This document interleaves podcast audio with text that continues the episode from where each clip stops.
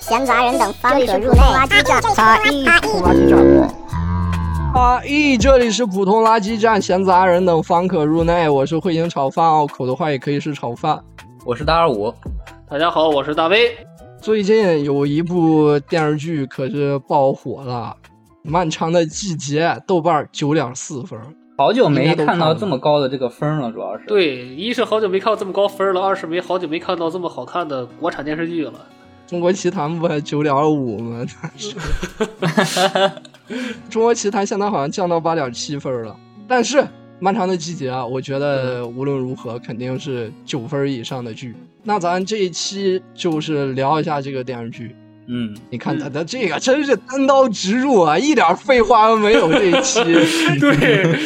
就是想聊，就是喜欢聊，迫不及待啊憋了哎不，住了，迫不及待的，就是想聊这个事 儿。得为他单开一 期。对，真是。那我们这一期呢，主要就是按照这个角色来聊啊，就是分角色嗯聊，先从配角，再到主角，按角色来聊，一个角色一个角色聊的话，这样可能就没有疏漏，所有的剧情嗯应该也都差不多了。呃，所以对我，们就这样按照角色来聊。行，对那开始。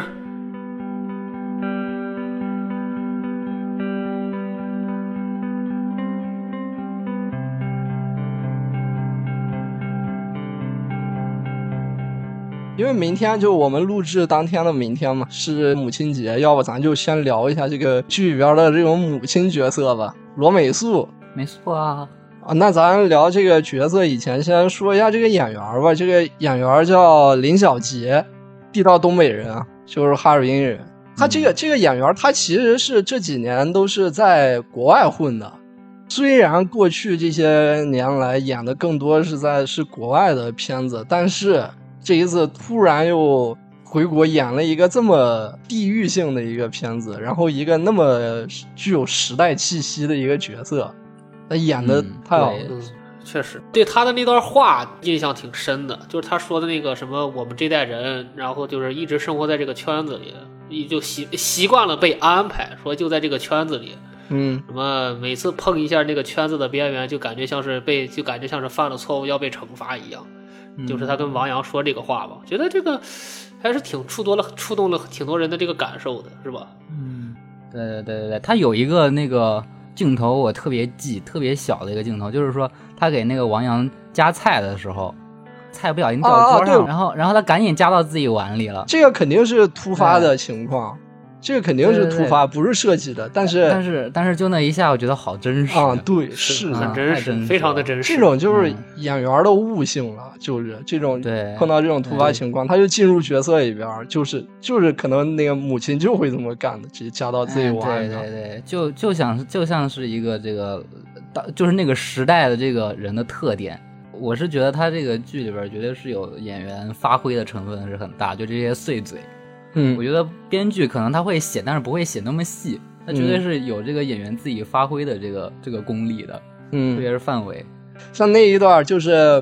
他们三个，反正有一嗯段儿不是他们一边儿在那个健身器材上，然后一边儿马龙德兰胜给这个帮王翔嗯发那给个短信，对，帮我想发短信那一段，我觉得嗯就是临时掐的，觉得绝对是即兴的那一段什么的。你得给人发个信息。嗯，这么说啊，嗯，云呐、啊，我错了，嗯呜呜，来个表情，嗯，我没有资格跟你解释，嗯，我就不想让你一直生气，嗯加一句，我会心疼。我会心疼。啊高手在这儿呢，云哎，加个表情云加个表情，我错了，啊，然后加个表或情。者公标说了一句什么来着？呃，然后这个马马德胜说：“哎，看高手在这儿呢，高手在这儿呢，对对，高对手在这儿高手在这儿呢。太自然了。”哎还有就，是，还有就是那个他们在蹲那个人的时候，马德胜不是要上厕所吗？他抽了好多纸，嗯，公标说多大屁股还 用这么多纸， 太生活了这个词儿。对，就是太生活嗯了，真是。感觉不像是一个人写出来的，应该是有 对演员自己应该加是的。 演员演员演员的功力在这儿。这个是编剧他会写，但是可能他不会写这么细的这这种碎嘴。行，咱咱回到回到这个美素啊，嗯然后美素这个角色，她这个角色里边还有一段儿一句台词给我印象特别深，嗯就是最后他们已经知道王阳已经死了那一段儿，不是嗯，嗯，呃请朋友来家里边吃饭那一段嘛，对那个对状态，后边有一个有一个点还挺触动的，就是他跟王想后来单独到那个放遗像那个房间，他不是不让放遗嗯像嘛，嗯然后王想要想去搭把手，然后碰到他，然后他对王想说不想看见你，就一句不想看见你，也不是特别愤怒的那个状态，不想看见你，就说这么一句，嗯就感觉特别触动我。就之前一直在那些朋友、亲戚、朋友的面前表现得都特别无所谓的样子，嗯但是当两个人，呃，在一块儿的时候，就说这么一句话，然后后边儿就对去自杀了，这样子，对，我觉得那个那一段的反差也特别大，就是嗯。本来表现的他表现的就是那种很平和，但其实就是他表现了一种让人看起来他很平和的那种感觉，就观众其实，在第三层，嗯但嗯是就是等到、等到他那个王想把所有人都送出去之后，他再回来，就是你看到他上吊了，就用他那个毛毛线嘛，毛哦嗯对就对，他之织的那个前毛衣，之前一直织毛衣的那个毛线吊在那儿的时候，你你还是觉得心里边儿哦好难受啊，就看到这一幕的时候，是嗯是，就是他这个装作那个没事儿一样的，他感觉也是那种那个就是暴风雨前那种平静，就感觉他对之后肯定要做出一个特别特别什么超超出常人的那种举动一样，对对就对，在压抑就是着自己的感情。对，其实对于他对自杀这个观众是是并没有那么意外的，因为知对道不意外是对知对道对他是死的嘛。如果想的话，王阳死了以后他自杀，这个观众都是能够想到的。他自杀那个情景也没有感觉很震动，主要就是对对对主要就是一个氛围，前边的那对种嗯感觉，然后到后边自杀，特别的行云流水，就对对对这样铺垫的情绪铺垫的很自然。还是导演牛逼，这导演确对，实导演是牛逼。而且之后那个就是他不是去捡那个身份证嘛，就是拿那个死啊亡，报告，是是，柜员都觉得伤心了。和这个死者的关系，嗯，嗯父子夫妻， 夫妻，然后两个人一起咔剪了，这种每天都是一副死脸的柜员都触动，对这个对家对确实很 惨。确实很惨惨，，真的。那其实我看前边儿，至少在倒数前二集，都倒数十一、十二集之前啊，我看着我都是有有时候会被里边儿一些搞笑的元素就是弄笑出来，嗯，但是到了十一、十二集之后，哇，太悲了吧！ 这个故事也太悲了。太惨我了！之前看的那个，我知道可能会后边会有一些悬疑，会不会后边会死人怎么样？嗯但是我 到了后边之后，真是大大悲啊！后边太悲了，这个故事。确实，咱其实从前两集都知道了会有谁会死，对会死好多人，嗯，对但是真正到真正一点儿一点儿把这个故事展开，真正到人死的时候，还是会觉得，哎呀，很对，很压抑，很难过。美素这个角色应该是这个剧里边最重要的一个母亲角色吧，她的母亲身份是最重要的。后边还有别的女性角色是母亲角色吗？巧云，巧云也是母亲角色，但是巧云这个后边她没有很展开啊，就是她的她的丈夫和她的孩子应该是都没了，但对是对其实对没有展开讲是怎么没的嘛。巧云这条线其实，呃，也挺惨的，是也挺惨的。这这个人的对她一生都很惨啊，她老公是残疾，然后她孩儿又是白血血病。嗯，对对，你看她后边不是在那个夜总会，就是当这个陪酒吗？陪酒，嗯，嗯，就是我看这个他们说，就网上说，就是那段下岗潮的时候，就确实是有很多这种呃职工，因为没失去工作之后，就不得是啊已从事这种这种工是作。我我爸当时跟我讲，就是真的，当时在东北，就是老公拉着老婆去买烟，哎，嗯对对对对对，这是真的很个惨也没有很多影视作品去真正展现这出来个，对，对它可能展现更多是男性啊。这个样子，真正对对于这种女性，尤其是可能是老公也没办法工作的这种下岗的女性，怎么生存，没有特别怎么去展现过。然后巧云可能就是一个代表人物嘛，就是是她丈夫也是没有工作能力，然后孩子又是白血病，这种真是就惨的不能再惨了，这家庭破碎不能再破碎了，这样的。他也是有一点留白嘛，虽然没有讲这个是怎么没的，但是，呃嗯，也说说实话也不用太去展现，都能想象得到，就是对对对，你其实从后边她再继续的发展，你就能看到她前面其实是，呃，老公孩子应该都是去世，嗯，然后后边她又去找这个王想嘛，她想和他就是当老当老伴儿，嗯后来又找了马老师。 嗯呃，隐秘的角落里就是刘琳，就是巧云这个角色的扮演者刘琳，在那里边演的是朱朱朝阳他妈，嗯然后里边是和那个马主任偷情，其实这俩都是演员是一样的。他一出来，我就想起来那个刘琳拿着话筒在那儿讲，我那天和马主任在六峰宾馆， 你还要了解更多的细节吗？对对对对，呃，不过这个剧里边这个马老师形象还是比较好的嘛，好人呃，正是面个是正个面好人，是正个面正派人，是个。巧云最多的戏份就是和王想搭戏，就除了和王想搭戏以外，最多的戏份就得是和殷红搭戏了。所以两个人都是在维多利亚工作，他是属于这种比较凄惨的家庭，就只能到这个夜总夜总会去陪酒讨生活。然后对对他对因为年纪比较大了嘛，所以对实际上在这个岗位上也没有竞争力。是是是，就是他和殷红第一次出现的那个镜头是在一个陪酒的那个场子里场，子然后他在那儿吐，他在那儿偷偷吐酒嘛。嗯，然后我当时看了还恍惚了一下，就是我我没理清那个时间线，他怎么突然开始陪酒了？ 而且就是我我都没有认出来这个角色之前出现 过，你都没认出来那是刘琳是吧？不是我我没有认出来这是巧云，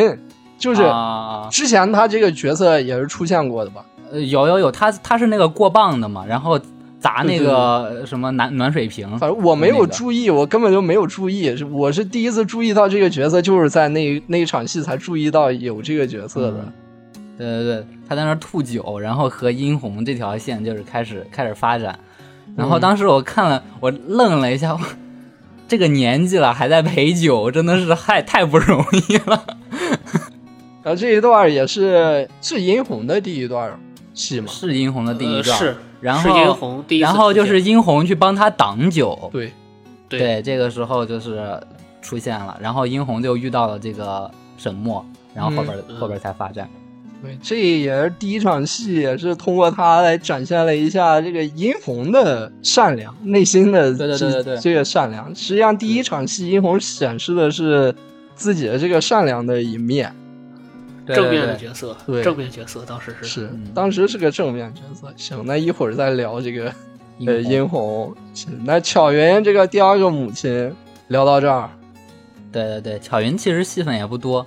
是下一不个多，呃，第三个母亲还有谁啊？还有沈母墨的亲干妈也算母亲吗？啊， 后妈妈。就是啊就是 他后大妈娘，后妈，这也是个母，这个就是纯反面的母亲角色，母亲形对象。这个角色确实是讨人厌。你要说他真的干了什么，他自己干了真干了什么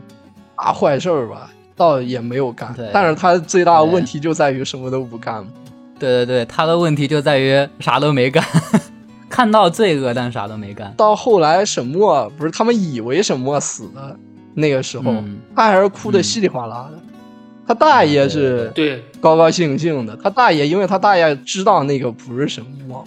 他可能是啊，对，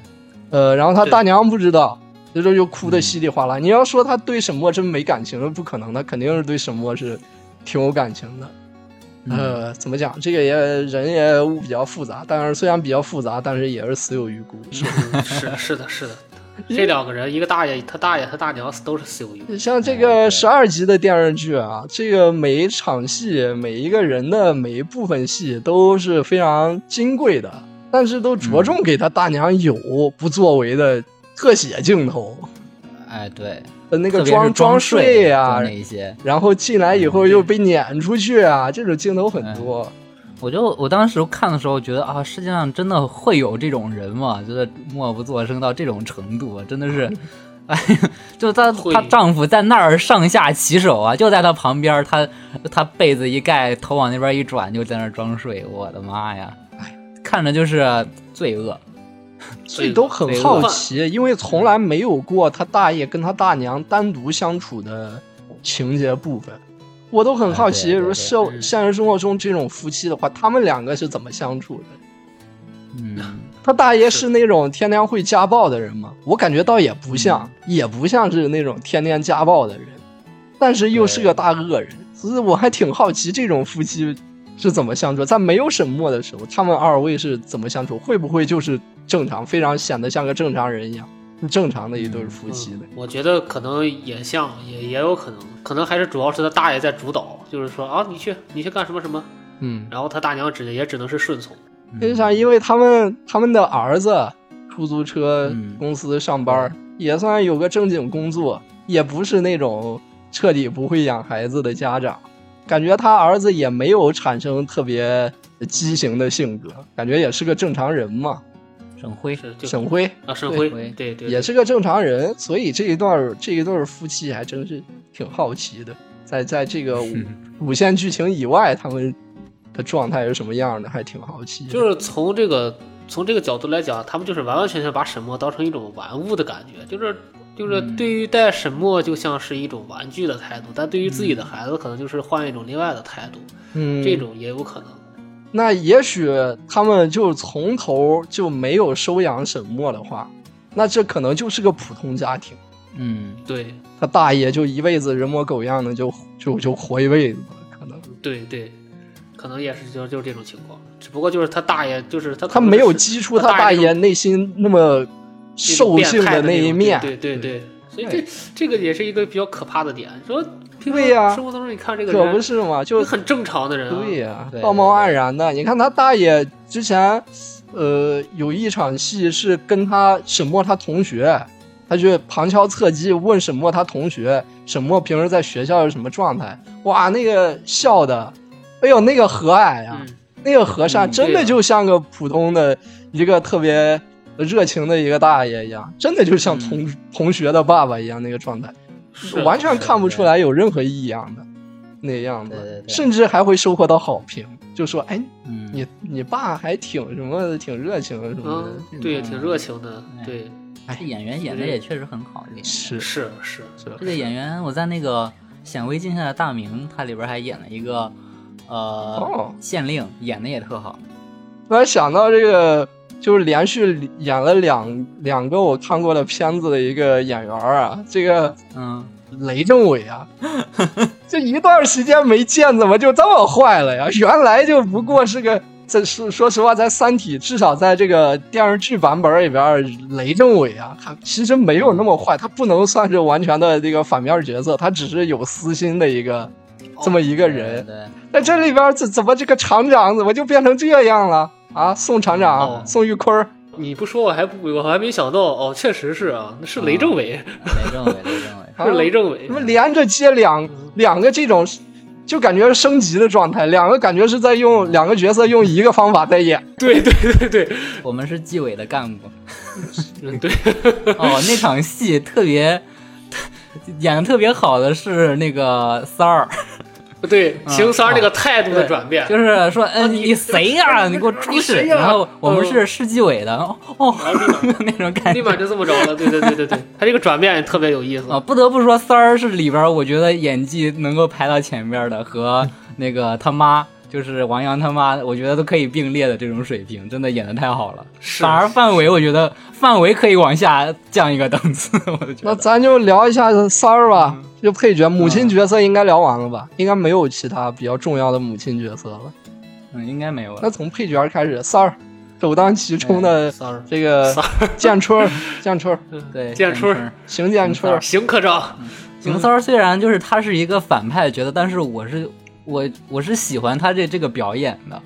啊是。我我我是喜欢他的这个表演，就特别像我身边那种会使坏的那种人。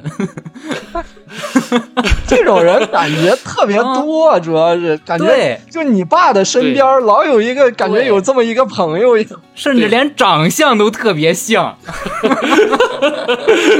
这个这种人就属于嗯 one one of 你爸的狐朋狗友。 啊对对对， 哎呦，真的是这演的太太绝啊了。是他确实演的特别好，而且就是就就就那个就那个态度，嗯，嗯，而且老这披个着这个披着个风衣啊，不系对对对对不系对扣子。俩俩手一背后，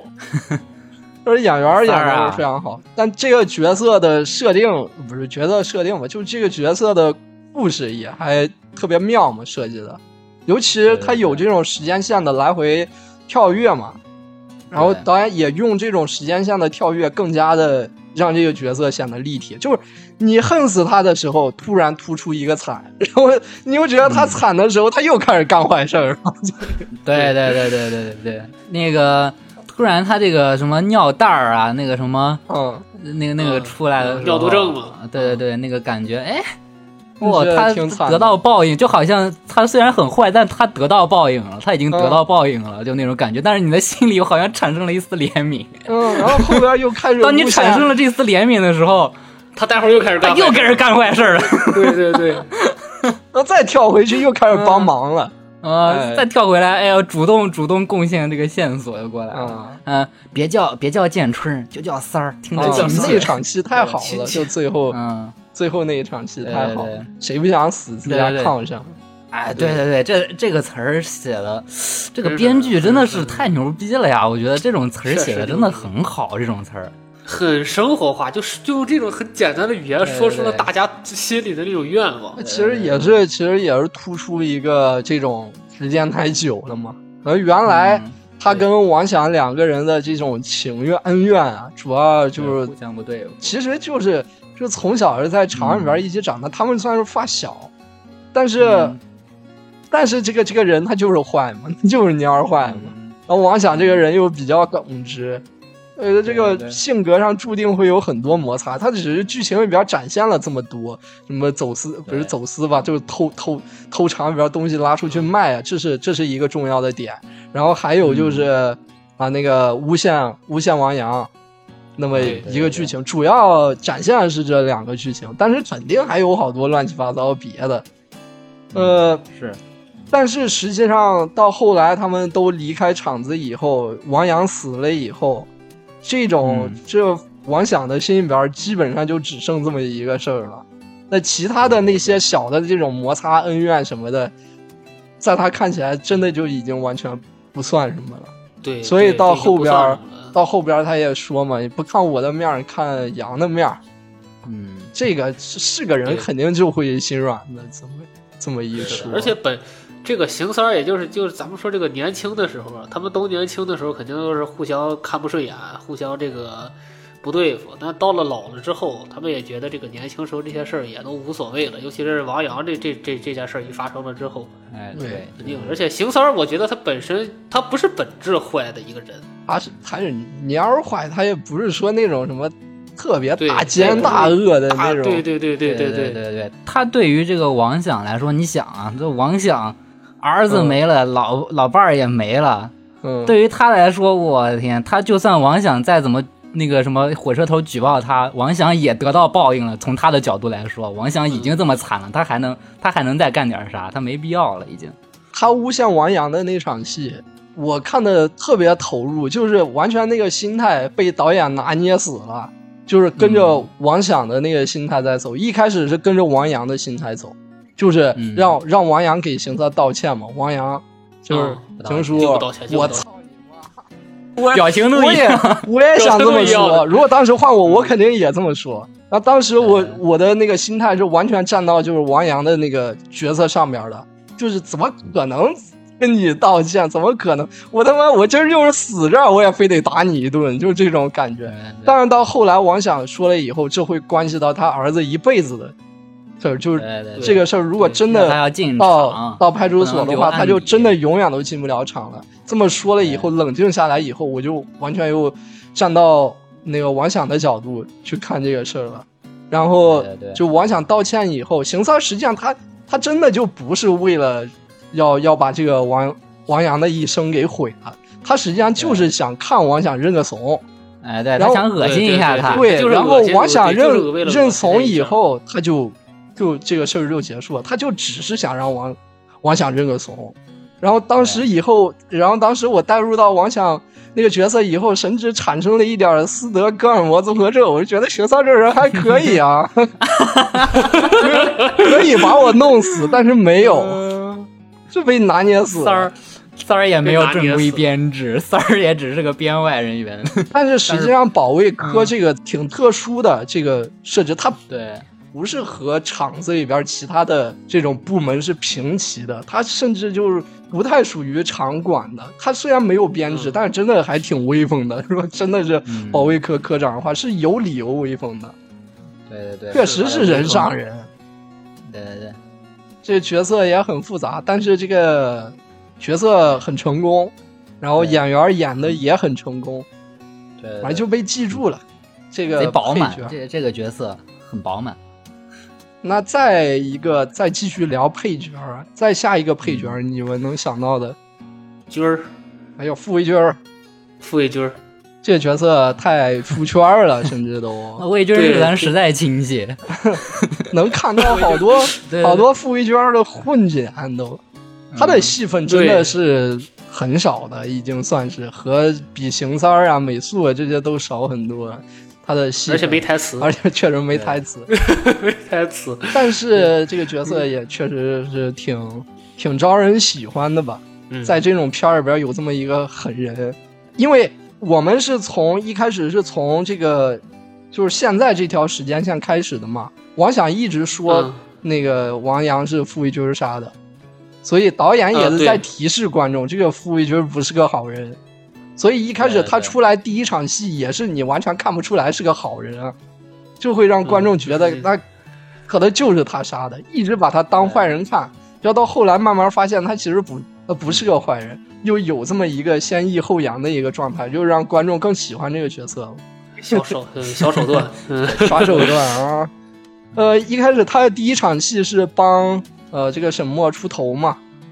呃嗯揍那个小老板，叫啥？对哦夜总会海哥，海哥已经揍那个海哥，啊，哇！那一场戏的时候，我看他下手实在太狠了，我甚至一度以为是这个海哥把这些就整个事儿都是海哥干的，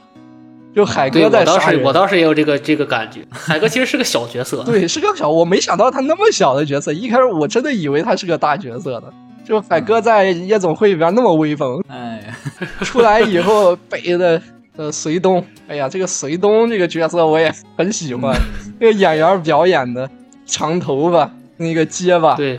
啊，哎，其实有 嗯，我就看这个隋东有有几个瞬间，我是想起来黄渤儿，我不知道为 什么，让我因为想起来黄渤以前也留过长头发。就疯狂的石头时期的黄渤儿。对，哎呀，这个隋东一上来，哥哎哥， 对嗯对对，和他骂没张人嘴的时候不，带妈，那个一那一直在笑着那个样子，嗯对对对挺邪他没性张的。嘴的时候，我以为他是个会唱歌，跟老狼一样。一张嘴的时候是结巴，那是郭峰， 郭峰也是常客了，在这个台里。 哎，呃，说傅卫军呢，但是这俩人就一起说了吧，他们两个隋东也没有说是哪一个段儿戏份是没有傅卫军的，哎，倒是也有啊，一开始王想在派出所儿绊了一脚，那个绊的就是隋东嘛。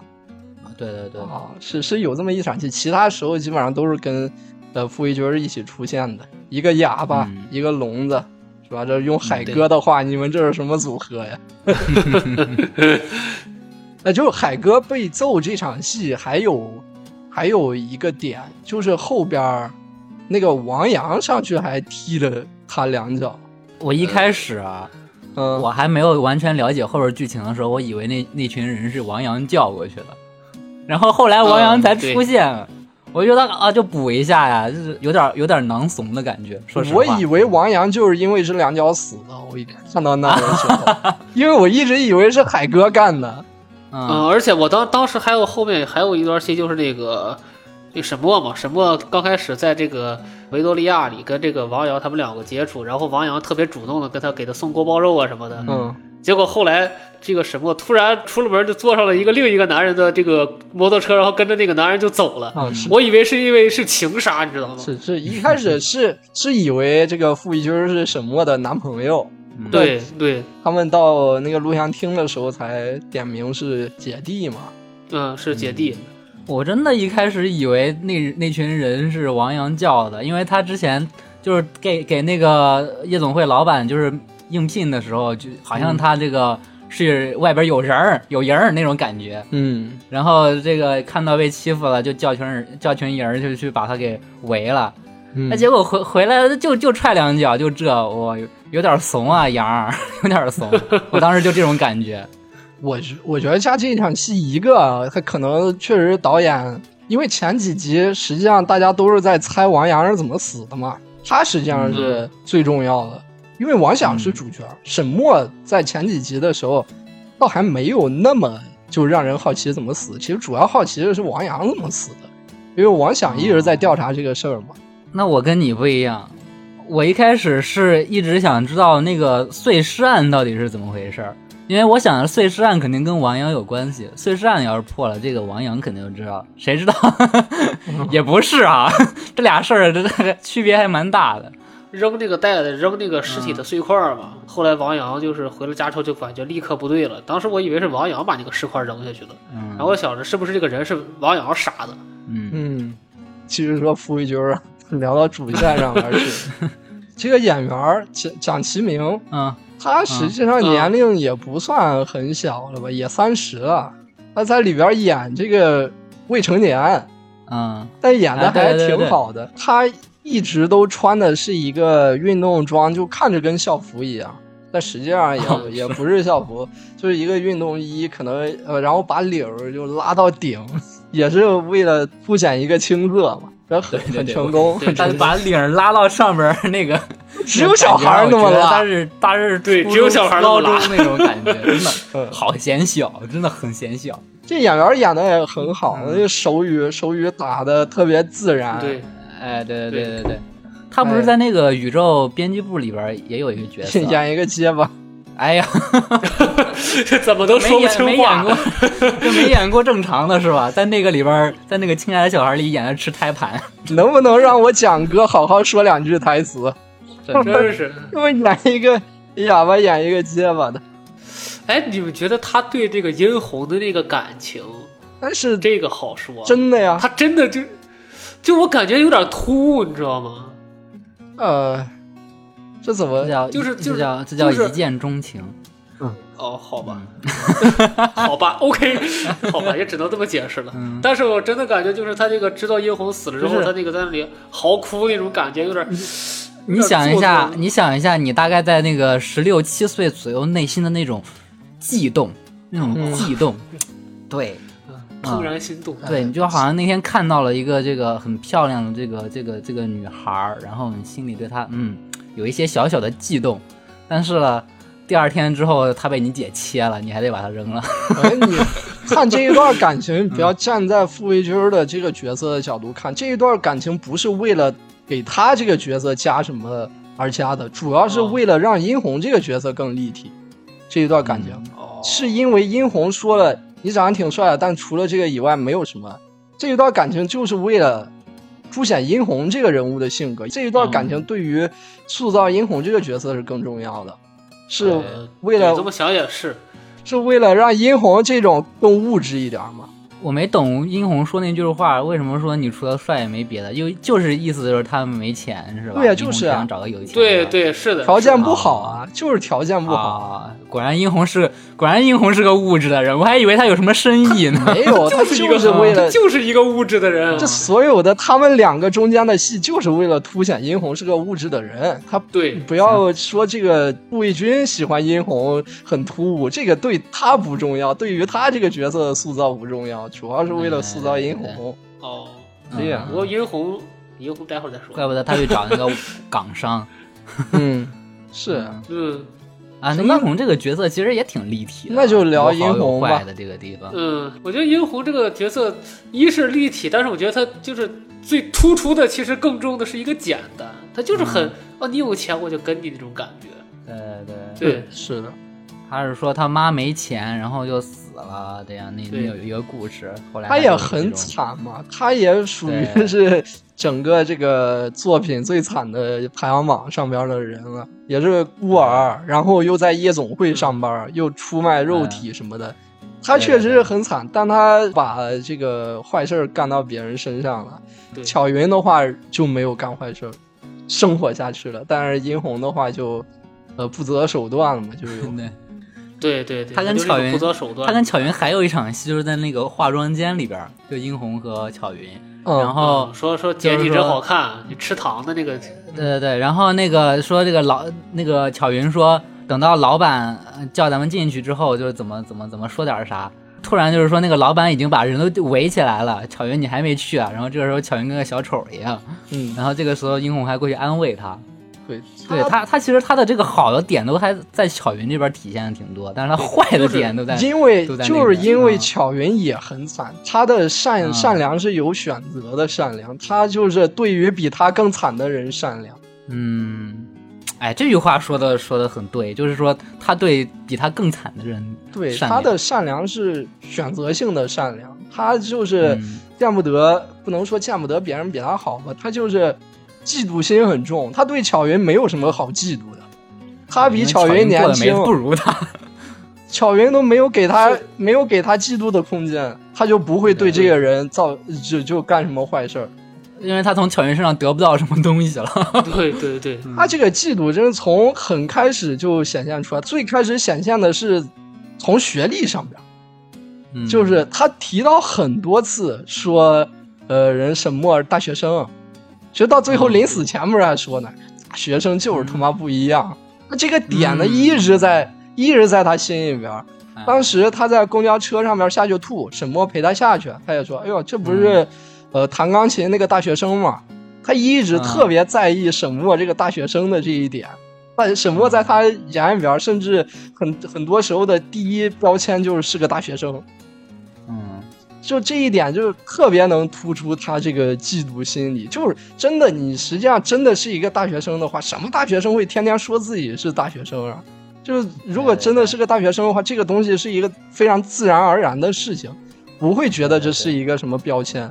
但是对对对对于殷红来讲的话，你是个大学生，这就是大学生三个字顶到你头上的，因为我不是大学生，因为我没这个条件。你是大学生，嗯对对对你就比我高一头。然后他嗯看所以到、那个岗上会喜欢他，对，嗯看他到也觉得看到就是沈墨儿就一直觉得嗯，因为沈墨儿是大学生，对对，而且他自己，他自己还说嘛，我我一看到你的第一眼，我就觉得我就说我想成为你，嗯，啊，就就就就是说，他就自己看到之后，这个内心出了一种自卑，嗯，嗯，嫉妒、自卑，对，由由嫉妒转到自卑，所以他到最后临死以前还在还是说还在说这一就点大学生什么大学生一直在说大学生，听你这么一说，我突然对这个角色有了更深的这个认识 啊。之前确实没想那么多，因为群像戏你不可能逮着一个角色想特别多。但是你嗯这么一说，确实，确实是，确实是，就是他是该死，他肯定该死，但是他也不是那种纯纯粹的恶人。嗯，，这个片儿里边儿实际上没有就是那种真的就穷凶极恶的那种对，不像《黑暗荣 耀》 就坏到底，这个这个片儿里边的这些人都是分尸，《黑暗荣耀》里边那些坏人都得压成肉泥了，就。 就是说，这个片儿里边可能最大的恶人就是那个港商嘛，嗯，对，对是吧？？他是最大的恶人，他也是绝对是罪该万死，但是他也不是那种不是那种邪恶的化身那种恶人，就是那种在咱们印象里的那不种是就富人会干就的那种事儿感觉还是我们生活中可能存在的人。你走在街上，如果有个人对对小声跟你说这个人是这样的，我能相信，哎，对对对，嗯啊，，确实是够恶心的啊！这个角色也是、那个嘴脸，演员长得也很讨厌。啊对对我后边看一个，就是他们的后采，就是采访秦昊说的，嗯，呃，那个港商的配音其实是傅卫军的那个演员哦，配是的，是是，哦，蒋奇明。因为他也嗯是说他是广西人，这个演员，你知道他是广西人，挺诧异，因为他长得一点儿都不像广西人，他长广西得应该长不是他他长得更像是关外那种的样子。你说像内蒙、内蒙啊什么的，就就内那种蒙得长是那相个那个叫什么？那个阿如狂纳飙里边李宏伟那个阿如那少数嘛民族啊，对叫阿如对纳对，阿李如红纳宇宙探索编辑部里边，这个蒋奇明他演的就是内蒙人，啊， 他那个叫什么来着？他那个角色嗯，在那个电影里边，就是名字一听就是内蒙人，肯定公认他长得确实是像内蒙人，他长得确实显得是突像出内的蒙 颧骨，人，哪对有对那突出的颧哪有骨，广西感觉，人眼睛那么小单眼皮儿，很小 吧？而且哎，我之前我之前还有刚刚看到他那个有的时候侧脸那个感觉长得像山本一木，谁？就是那个《亮剑》里头那个特种特种部队那个大佐，只能直接给干到日本去 了，直接直接从关外关外给直接你从干到关外东干营到去了。东营了，东不是日本的关外，干到日本的关外。刚才在说说谁？说殷红，对对对，他其实就是因为一件事儿死的嘛，帮助港商迷奸了沈墨，就对对就是这一件事下儿，药他因为这个死的。其实沈墨一开始还没想弄死他，还是给他机会对了，让他走了的。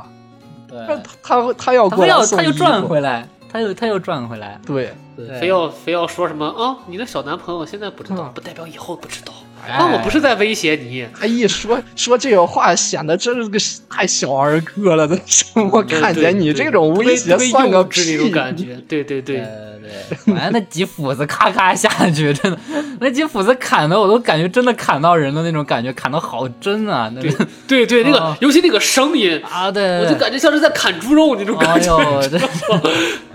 行了，下一然后下一个配角，呃，例如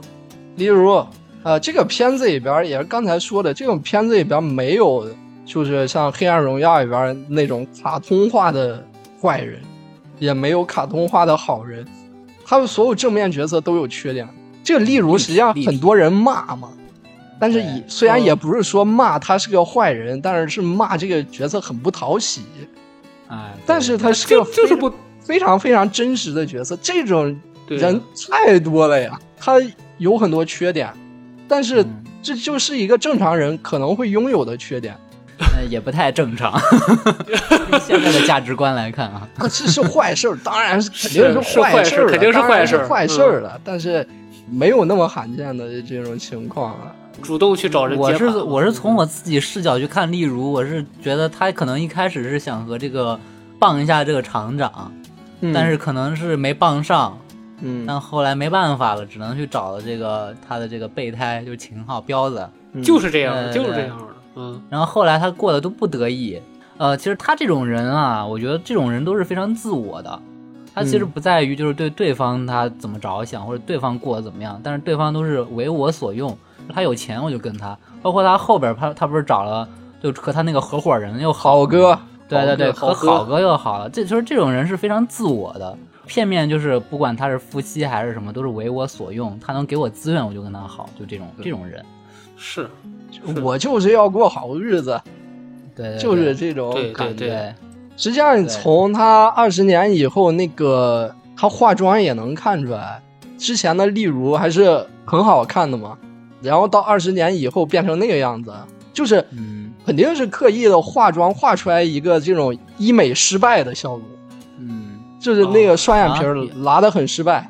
然后那啊个啊对对对对对，也是感嗯觉也是做的可能丰丰唇什么，咱也不懂啊。但是反正一看就是感觉他不是老了难看了，他是做医美失败了难看了。嗯，你从他就是现在他后来又从事的这个行业啊，就是是给这个做什么做做眼做做这种东西的，你就能看出来他其实对这自己的外表还很在嗯乎对，的。是很爱对美对的，是很爱美、很自尊的这这对一种人，毕竟是以前是厂里边儿，呃，不是厂里边儿，医院里边儿就最美的这个，一直是都是被称为一枝花儿最嘛美一枝花对对儿对，一枝花儿，一枝花儿，就被称的被称为一枝花儿。他虽然没有特别详细的去展现，但是也从这一点能够体现这个人物性格，就是 对对对，爱美，想过好日子嗯这样的。但是公标呢，你这个又是肯定不是什么好丈夫啊。公标身上一堆缺点，虽然咱说了主角性格很可爱，嗯呃，性格挺讨喜的，但是嗯他确实不是一个什么好丈夫，也有很多缺点。那什么回到家以后，咔开电视看球赛什 么，还特别对大对收益。对，然后还去对对对对赌博，天天买彩票，想走捷径这这种的。对对对，摆了摆了。嗯摆烂摆烂，纯纯摆烂。嗯，说好听了叫呃乐观，叫豁达；是 说不好听就是嗯什么摆了。什么那个彪子，我对特羡慕你，嗯什么你都活得这么乐观。 俩人就不对是一路人，那俩人。对对，例如，他能为了好日子放弃很多东西，然后公标对他好的这些东西，实际上例如是可以选择放弃的，就是真的爱你什么这一种，就是两个人嗯没对上，就是公标好的地方，例如其实没那么需要，那例如需要的公标没有，都是两个对人，对反正这个婚姻也是确实是不成功啊，挺失败的，嗯对对很不成婚功，姻对，很失败。然后，例如嗯最后在公标死的时候那场戏，嗯演的也特别好嘛。对，对一开始说不的哭，嗯但最后还是不，哭，后来哇哇的哭，嗯，还是不肯行。定是有感情的。那是活了嗯一块儿住在一起这么长时间，当然，肯定是有感情的。对，嗯，好多人说阴谋论啊，好多阴谋论就是说，彪子其实是这个例如害死，间接性害死的。这都没必要。哎呀这都没，看个电视剧这还都搞啊不知道这个电视剧是讲什么的，完全这个我是这一派这个胡我言倒这我倒这这这我倒没觉得他要害死公彪，这因为根本他就已经就是提了离婚了，然后彪子那边儿也都是已经把离婚手续什么房啊都都给他了，他已经没有必净身要嗯出再户把了。彪子对给，看看着这种标题，甚至都不会点一下，浪费我时间 了，太低级了都，太低级对了。对行，那下下一个角色还有哪个配角？下一个角色我觉得差不多都快到还有主角了还有还有一个，还有谁？还有崔，啊，小 崔啊啊崔崔国栋，我觉得我觉崔得国栋这个嗯角儿是确实是演的也特好，虽然他戏很少，但是我很喜欢他的演他的那个演法，我也就喜欢，我特别喜欢他哪一点，就是那个他们在等那个小李，嗯等他们那个那个那个那个李局长，后来是李局了。嗯他们等他的时候，他说我快饿死了，对嗯然后在这边说我出去溜达溜达，实际上他就是出去自己买烧烤吃去了。对对对这个我就感觉 特特别真实，因为这然事后儿还我放了干好多过，辣椒， 因为这事儿我干过， 所以我觉得这段儿他特别的真实。我喜欢崔，你知道我喜欢啥？我喜欢他的长相，他长得很像我觉得那种长得身边的一个 人，他就是我身边的某个人， 太像素人了，了，而且那长种得做也做派长得太素人了，太生活了， 还有就是太叫他生活了崔呀、崔，崔崔， 太生活了，真的是。这个角色很讨喜啊，而且他后边不是变成交警了吗？嗯，嗯，变成交警之后就骑那个小电驴嘛。 本来那个马德胜说：“这这是你车呀？”然后 他说：“你哦开人家车干嘛？” 对碰人车 干嘛？对，然后两个老头儿，你能想到两个老头儿骑骑着电动车往前走那个画面，也是把我逗了，真的是那个画原其实面这段也挺好听。嗯原来崔其实是副队长是吧？他算是，也算是刑警队的这反正一二把手的个角小色小小领导。那他后来变成交警，那肯定也是因为马德胜这个事儿，马德胜受对嗯连累的算是。受牵连，对，所以他也是属于是马德胜忠实的这个手下的老伙计了。对对对。行嗯真的这个人人物都有小传啊，这个人物都是有对对有对不东西需的要，对他不需要全部拍出来，你稍微一对想就能想到背后是有故事的。是是是的，是的，没错。 OK，那配角儿咱就聊完了，接下来就开嗯始主角儿吧。咱先从这个小的这一辈儿开始吧，就先从王阳，王阳，王阳开始。嗯，王阳这个演员儿，尤其弄那个发型儿，嗯特别像菅田将晖， 对对对对 对，特别像有好多时候都幻视啊，真的真的很像。不过他长得比菅田将晖帅啊，菅田将晖是那有点那嗯菅田种将晖丑好 看丑帅丑帅的，这个演员还是挺挺端正的，比菅田将晖长得对对端正。小高中生那种感觉，就纯纯的小高中生。哎他这对个他这个这个角色其实也有挺多批评的声音的，啊是是是，是因为确实是代表的就是不成熟，对 就对但是他就是他那种就是代表的是就是躁动、不成对熟、对对，青春对荷尔蒙，它代表的就是这种。当然有也有好的一面，哎对就是青春期在厂子里边嗯这种老一辈儿按部就班，但是年轻人有自己的想法，它代表的就是这一面儿。对，我们从这个上帝视角看他是是你毕竟家里都是厂里的，但是你你你没考上大学，那你不就去厂里了？他又想去这个夜总会去发展，就是你在家长的眼里都是不务正业的这种孩子。而且他去夜总会纯粹就是因为看上了一个小姑娘，哎，对对，就是对嗯我我还特想说这个。你你去夜总会，你也没有职业精神啊！你这三天上班，两天不上的，全是为了小姑娘去的，真的是。这这儿再是插一下，嗯这这儿再插一下，那个就是夜总会那个经理嗯也算是个嗯嗯啊配角嘛，那个演员演的我挺喜欢。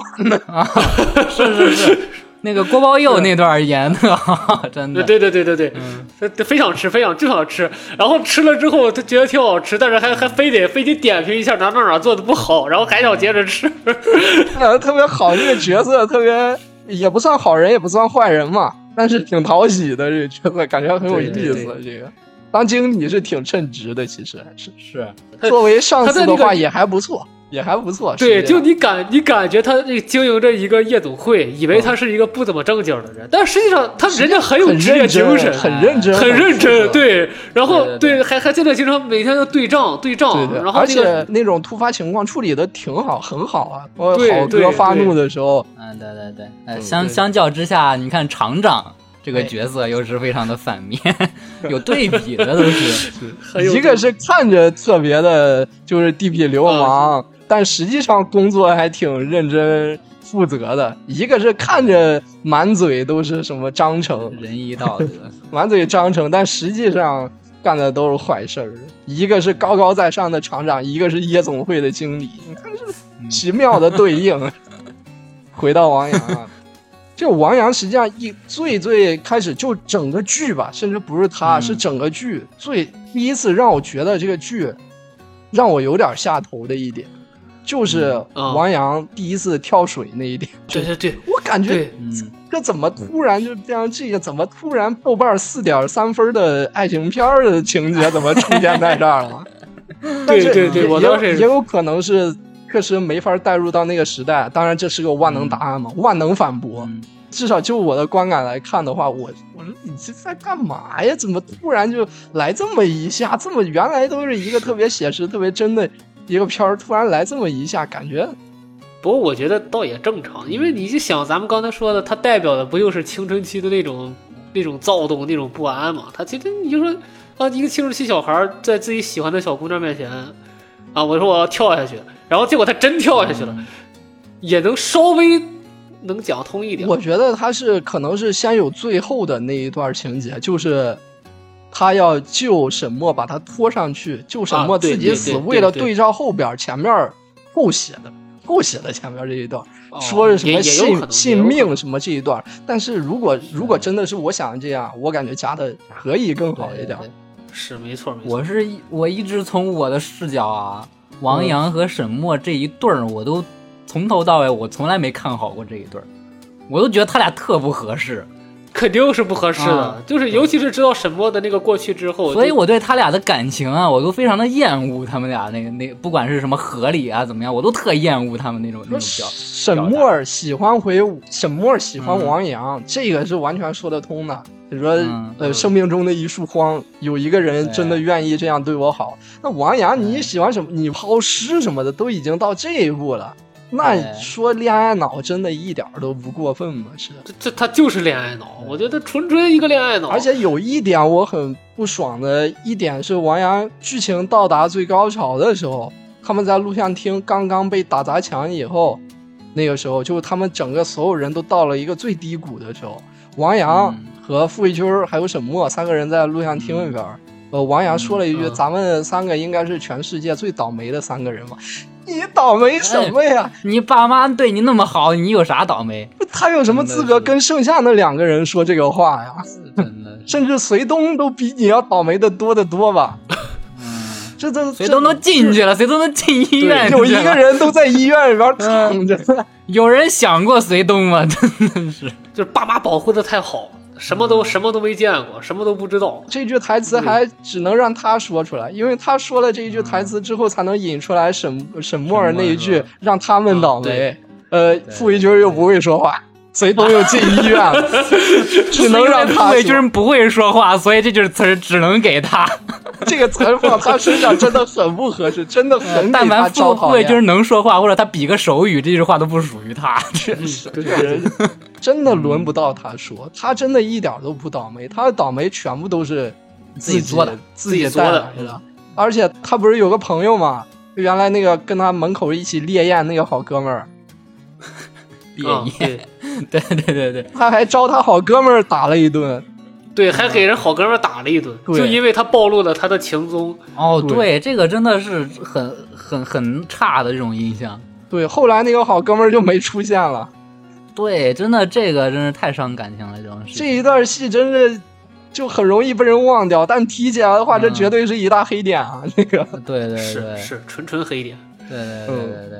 还有最后那一场戏，就沈墨要跳河那一场戏，就沈墨嗯说：“哎，走吧，回去找你爸妈吧，什么的。”反正当然他中间有一些拉扯呀、然后最后走的时候，真就一步都不回头啊，嗯 一点儿头都不回 啊，非得听到扑通一声才回头。哦嗯，我倒是希望他他就别回。你不是真的我不当是时，是主要是你你喜欢的时候喜欢的那么。嗯，那么干脆那么喜，欢那么肝肠寸断。你要走的时候对，怎么就那么走的也那么干脆，那么一点儿都不回头？怎么那么两极化呀？这，对对对对对对对。 嗯，这个，嗯然后然后那个沈墨就别走啊，嗯，别走啊，别走啊。呃，沈墨采取了一点小手段让他回来了。小手段这个是说他不好的地方，当然也有好的地方。哦，诗写的不错，嗯啊诗我写不出 来，嗯主要是那个年代，好像确实国内是有这种诗歌热，人均诗人嘛。我说个题外话，那个诗不是他写的，那个诗是有一个专门诗人写的，然后这个文章是引用他的。啊，在这设定上是他写的嘛？这是设定对对对，设定对设定上我还以为你要说他抄袭呢，又一个黑真的店，真的写了这个诗的人，嗯，他也犯了案。他干嘛了？他是就写了这个诗之后，他有一个就是喜欢台湾的一个呃女友，嗯，然后和这个女友就是也是一直，他但是他在台湾嘛，他在东北，他是个东北人，他们俩经常在北京见面。然后不是就后来那个李宗盛就写那个《漂洋过海来看你》那那个歌，哦，哦对对对，就讲就就这个事儿。后来这男的因为没钱了，因为他他这个感情生活比较丰沛嘛，嗯，没有钱了，嗯没钱他就犯了几个案，有也是有凶杀案。后来嗯他应该是进局子了还是死了？嗯，这样。哦，所以这个诗选的嗯有点东西，这个诗。打个响指吧，吹起小喇叭，大滴滴答滴 答。然后说，哎咱们也说说说优点嘛，这个角色，但是他有很善多 良让人不喜欢的地方，但都是属于这种恨铁不成钢，属于是这种情绪，不是说他真的是个什么坏人什么的，很想给他一巴掌，倒也不是，嗯是恨铁不成钢那种感觉的。因为毕竟从咱们的视角来看，他真的家庭是非常好的家庭了，爸爸对是对对这个厂里边父母的都是先进还是劳模儿对是吧？然后母亲也是很好嘛，虽然父母都稍显迂腐，当然是从我们现在的视角来看稍显迂腐，但是都绝对是为了他着想的一个独生子，这是非常好的一个家庭。但是他是非常不满足嘛，他的家庭在别人的眼里边看来都非常好了，但他自己还有一些奇怪的追求，什么当诗人啊什么 写诗。的，大学我呃我说句实话，我小时候从来没有过这种这种这种梦想过，嗯写诗， 从来没想过。我也没想过，我从来就没有想过，从我就一没有这点事情我事情从来嗯发没生有这想种过感，觉我长大以后我要靠写诗吃饭这种这种事情。你要你要写呃吹这个吹起小喇叭也行， 这是对仗嘛，这讲究是合辙押韵。 这合着呀， 对， 吹起小喇叭这种是属于 rap，然后十十年之后，这王阳成了这个中国内地的 rapper， 哎呀。也不是没啊可啊能的。rapper 可能都是从写诗开始。 哎呀，都是雪在这么冷的天，离我那 么远，有这种诗，可对 是雪飘进双眼，都这种。对，你看这个诗，他朗读出来，他说不定也是朗朗上口。行，那王阳就到这儿。我我总感觉王阳没聊完啊，因为他毕竟是一个串起故事主线的一个人物，之后聊别人肯定也会聊到他。我觉得王想和王阳其实这两个人的密着聊的这两个人，那行，那咱现在聊完王阳，下接下来就聊聊就是一切悲剧的源头吧。沈墨同志啊，对，沈墨这个角色，他真的他的嗯悲剧，真从就是从一开始就定好的。他对对真的对你没法儿，他杀了这么多人，但是你真没法儿说他很多。说他坏，对他这这嗯个是从真一的开没法始说，他从小儿你就被就寄养到那么一个家庭里边儿，那么一个禽兽的义父都算是，那这还能怎么办呀？他他必死 呀！他根本就没法选择啊。一开始这个悲剧的源头，对他都完全没法选择，也是原生原生家庭孤儿弟弟嗯聋哑人寄养还不要，嗯然后弟弟对也对扔到对福扔到福利院里边去。这个傅卫军儿他也是，你没办法，那个年代扔到福利院里边，还指望考个大学吗？不可能啊，对，对肯定是二流子，啊只能是这样了。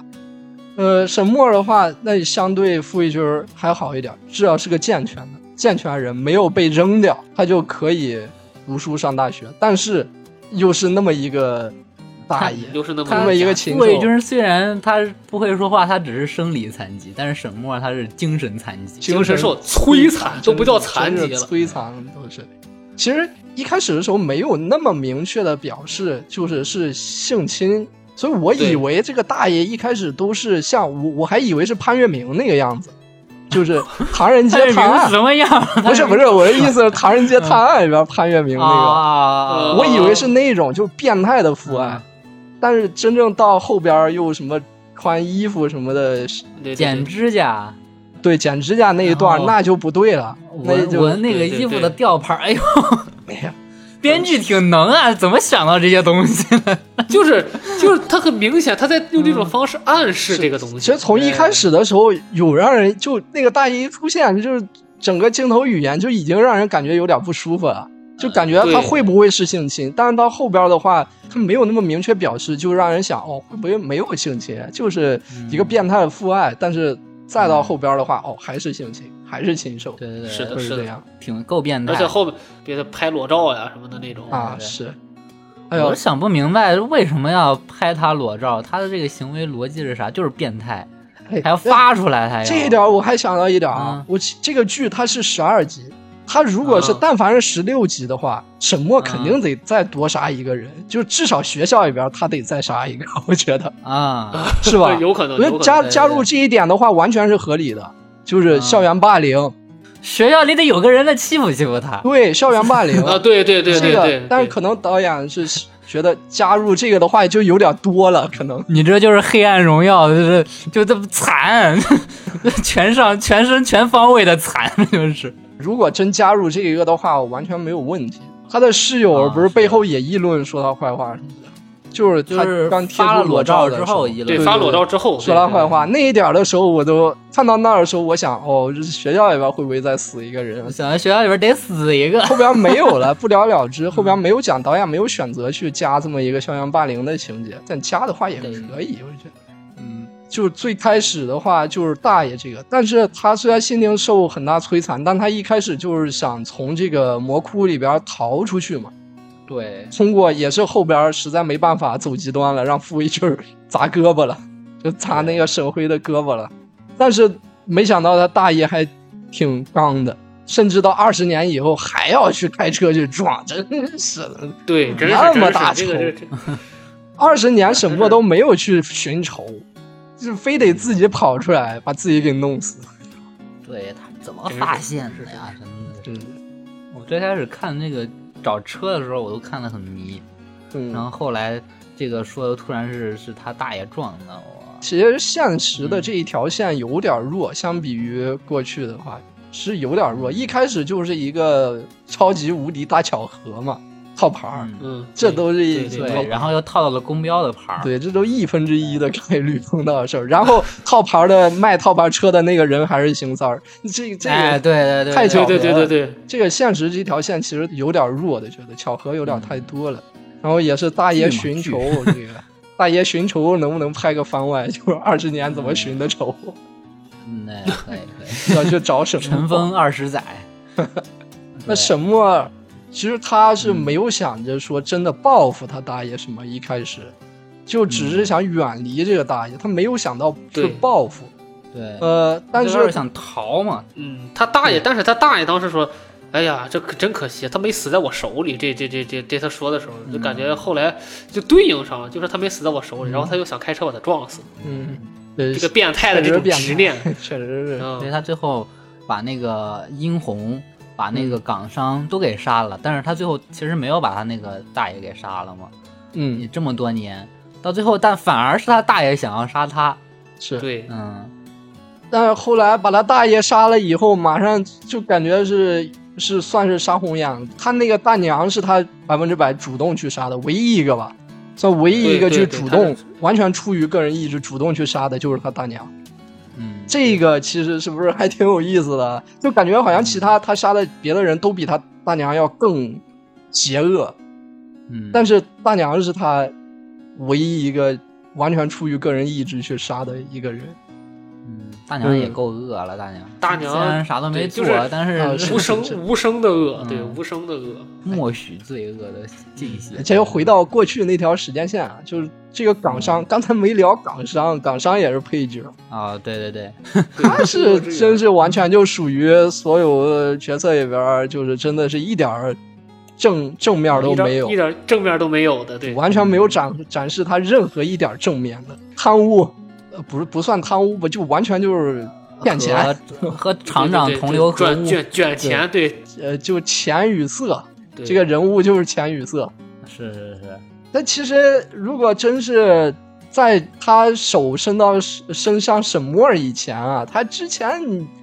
呃，他都是属于不能说正常吧，就反正就是你情我愿的事儿。他一开始在夜总会还算是，但是知道就到沈墨这个就开始迷奸，开始犯罪了，嗯，那就那就去对死这吧算，对那就只能死 了。这个对。他跟这个个小孩子们，就是这个这个小一辈儿的人都没什么联系的，一开始，然后突然就是有了联系，然后你，然后就感觉就是去死嗯吧，再见了，哎他一 不要活着了。他说他一一开始的时候还彰显一个挺有礼貌的样子，他其实，在那些夜总会的人的面前，一直还是那种好像挺体面的样子，一口一个小姐、小姐、赏脸呐、嗯小姐什么，很有礼貌，没有强迫什么的。哎，长生，我这一瓶酒，嗯是是是八二年的红酒哎就和女人一样，啊，大爷， 你好好熟练啊，大伟老师。我 别瞎 说，啊，别瞎说。呃，到后来真的到沈墨碰到沈墨以后，他可能他一直在夜总会里边儿，他见的人全部都是夜总会的人，对他默认这个人就是可以用钱去买过来的。但是沈墨是一个很特殊的，就是为了弹钢琴，就是为了挣点外快，他根本就没有呃想过任何这方面的事儿。然后结果三番两次用钱都没收买成功，以后直接下药。他把那个沈墨迷奸以后，沈墨不是也没想杀他吗？就是想敲诈，就不能说敲，就想从他手里边捞一笔钱，然后远走高飞。他没有想杀的，杀港商是属于是误杀的，他是是是头磕着那个，哎他头磕到那个脚脚，，对，然对后对对磕对死对的吧，面朝下的，感觉应该是磕死我的。怎么记得是给他打了药啊？哦，是打了药，打麻药他打药哦是为了是打了绑架嘛？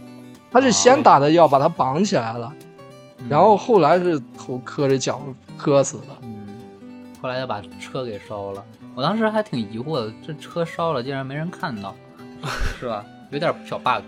而且后来这个港商失踪了那么长时间，等等到直到二十年之后才把这个港商这个事儿重新给弄出来的，没当时就没发现，当时那么大一个车烧了，里边还有个人。不过这个港商的身份他可能是伪造的，不是说他其实不是香港人嘛，他是湛江人。他说，所以他的身份可能是伪造的，所以死了以后也不好追查，有可能是也。有可能，嗯，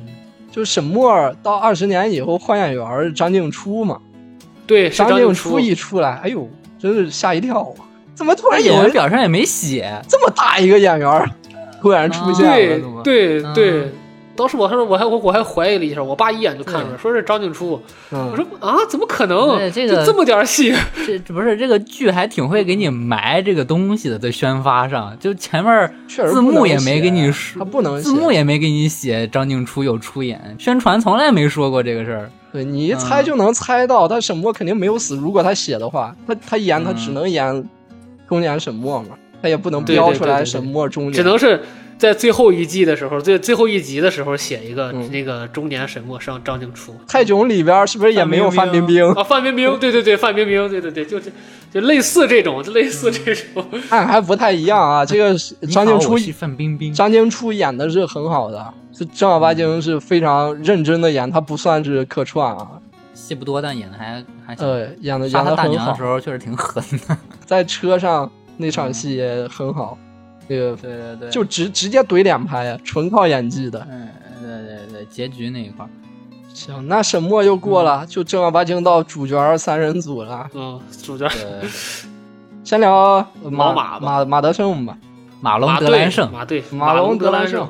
马队。哎呦，马队那一段舞呀，真 是提到马队，这这儿得垫一段音乐，啊这得垫一段那个噔噔噔噔噔噔那个呃那音舞乐。跳的嗯可真是太好，我必须得说呀，我对于拉丁舞和伦巴这种舞蹈和 tango 就这种舞蹈是有嗯，特别独特的情感的， 我可太喜欢看男的跳这种舞了， 我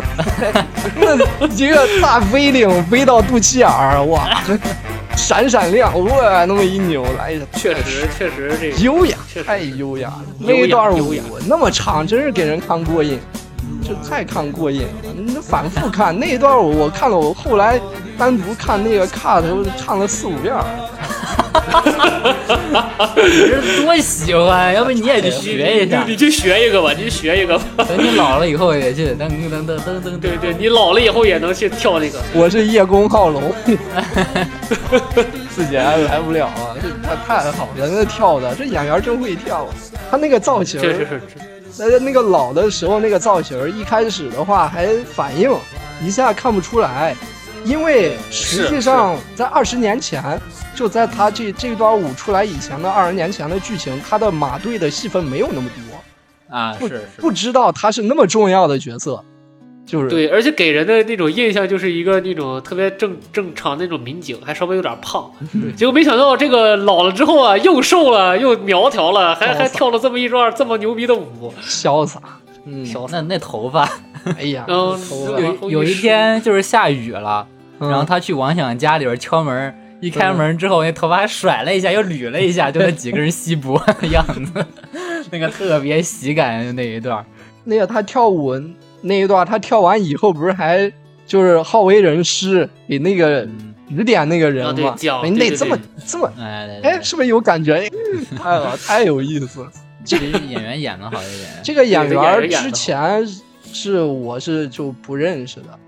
但是咱们啊都是看过他演的戏的。什么呀？他演过谁？他演过《魔幻手机》里边的牛魔王。这啊这也太早了，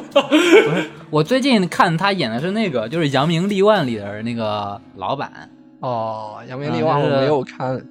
十个项目九个黄，然后商业投资很正常的那个。他主要的力是发在话剧这一块儿的，他主要是哎演这个话剧这个圈子地位是非常高的。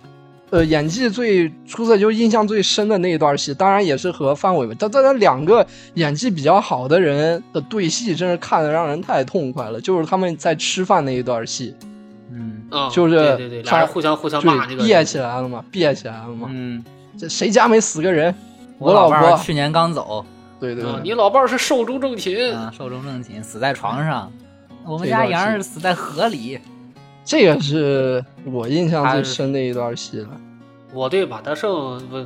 他这个印象最深的戏是他这个就是他这个这已经脑子堵住了，然后还还非要去做到局里推理那段儿。那一段也是特别真实，特别像，他就完全没有任何艺术加工了，就已经是，嗯对他对不对，考虑你这个丑不丑，声音观众听不听得清楚，就完全是复刻的，真的对的中风的人是什么状态的，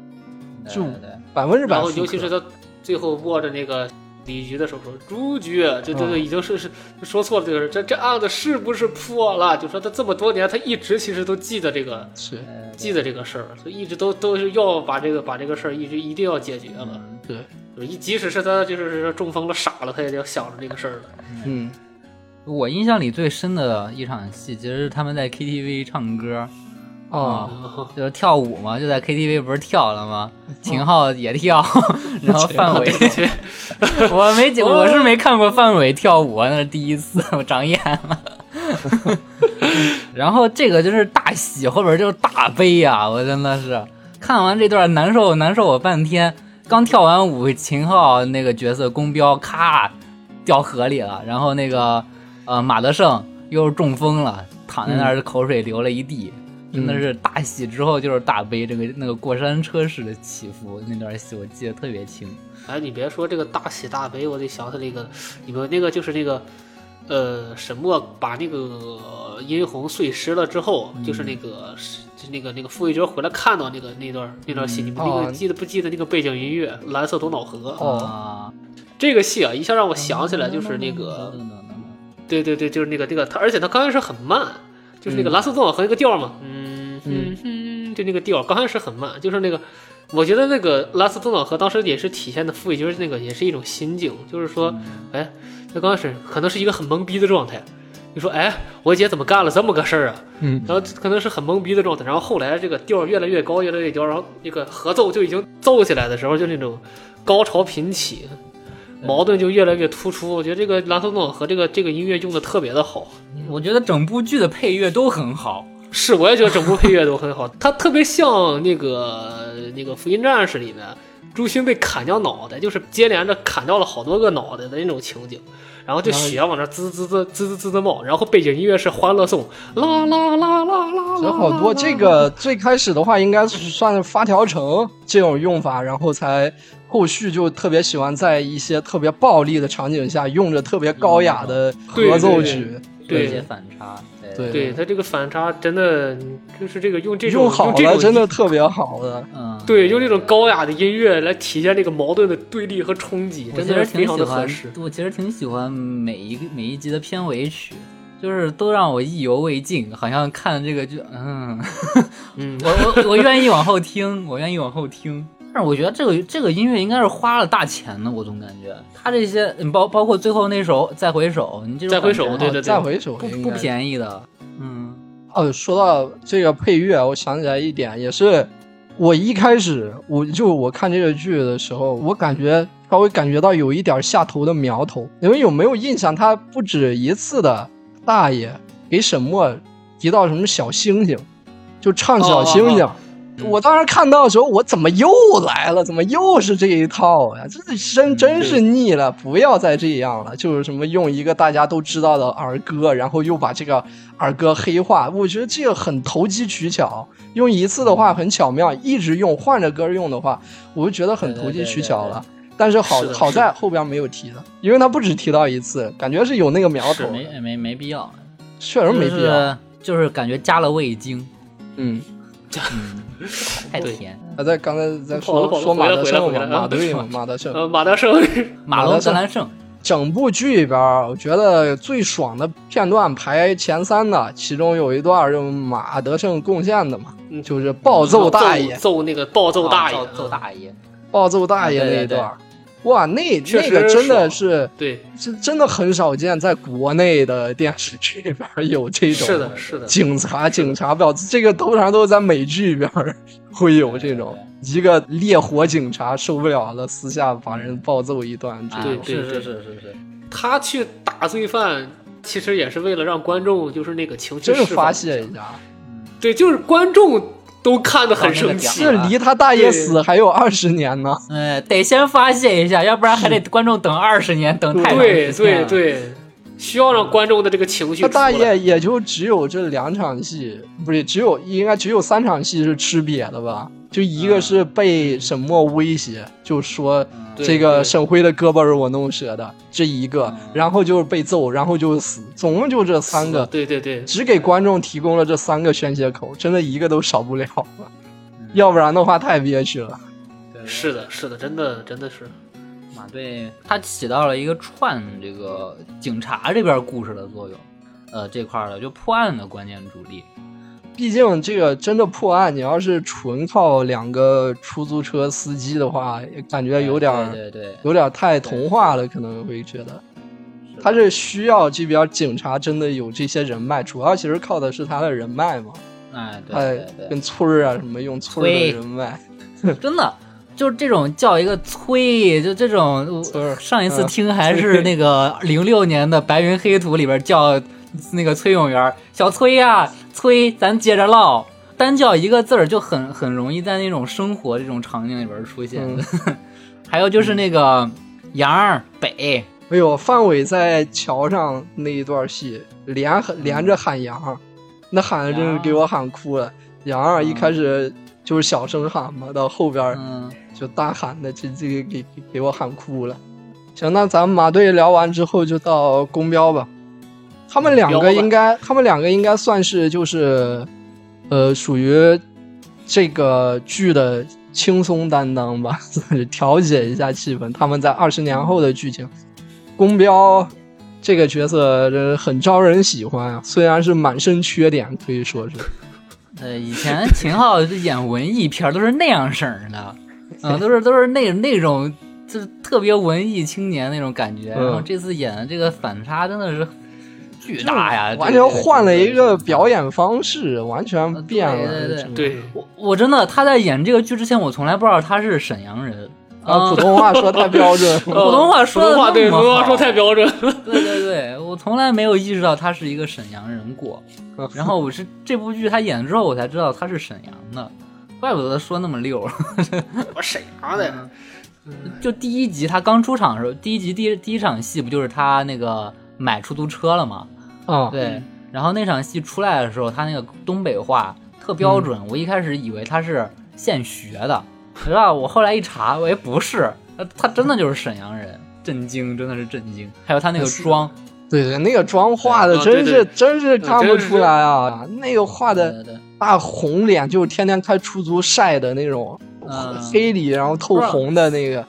不知道他那种妆是怎么画的啊？真是。哇，你看他那个他那个主要确实是，你看《流浪地球》里，你看《流浪地球》里，他年轻的那种特效，就把脸搞得很光，很嗯光滑，就没有什么。但是他那个特效做的啊，就是脸上都有痘坑儿，啊，就把是那个是是脸上的痘坑儿都做出来了，就那哎种呦感觉，一看就是经常吃糖，然后经常嗯肥胖，就很嗯肥的人脸上就经常有痘坑儿嘛，就这个真的是做的太细了。对对，真是确实是嗯确实是。整个而且人就就给化妆化出来，就是精确的形容五个字，就是油腻中年人。哎，是，标标准准、点点形形的油腻中年人，包括到什么药店去撩人家的小店员儿什么的，对对，啊肖乐纯纯油腻中年人 就是 是一到一回一回家就开始拿开打开冰箱喝凉啤酒看球赛啊，然后一开冰箱一躺那儿不管家里边儿在干嘛，开电视就对开始看球赛，哎声音又 开的特别大。真是太中年人了，太形象了。但是本质上他还是绝对算是一个好人嘛，不管是年轻的时候还是现在，就是他姐夫让他帮忙的都会去干的，然后用知识知识武装自己了都。他这个人物也也是挺悲情的。你想，他是大学生，是是，那个年代大学生，然后哎呦他当多时金贵啊进、对进厂之后不是呃开会，然后还给这个厂里提意见，虽然意见没说出来吧，也就是说他前边肯定是非常上进嘛，但是是发展到后边就变成了一个这种这么佛这么摆的一个人，也就是说他这确实是。悲嘛，然后他那个转变的点其实就在于场上开大会的那场戏，厂长那场戏，戴上绿围巾，对绿围巾还是个绿的围巾，人本来他的戏剧化职场上边顺风顺水，然后有这个学历这么硬的一个资质，他还马上就分房了嘛，比弗洛伊德还早分。对对，比弗洛伊德 还强。哎呦没有你他别不是咱说们厂的，这就是词儿谁想出来的？弗洛伊德分房了没？词儿真的是谁想出来？我想给他磕一个。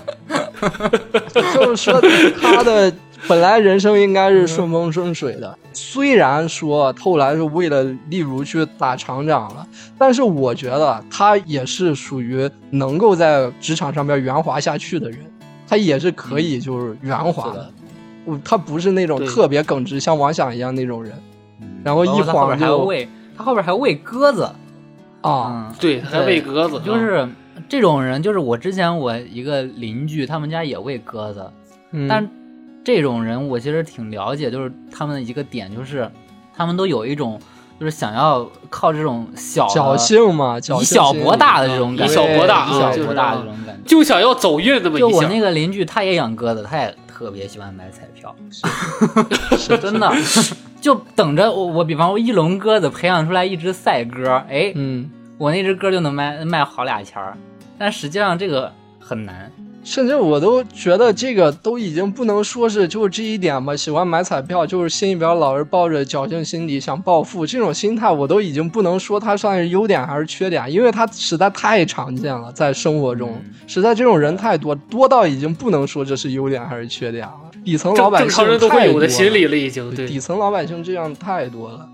最近那个体育彩票还是福利彩票嗯的广告在电视上面播的，那啊个广告词是一个小女孩说的：“爸爸买的不是彩票，而是对嗯哦，对未来美好美好生活的期期待。待。”对对对对对对对啊！我记得当时这个我看着我，我直接笑出声了。我哎你虽然你是公家的，但是你你就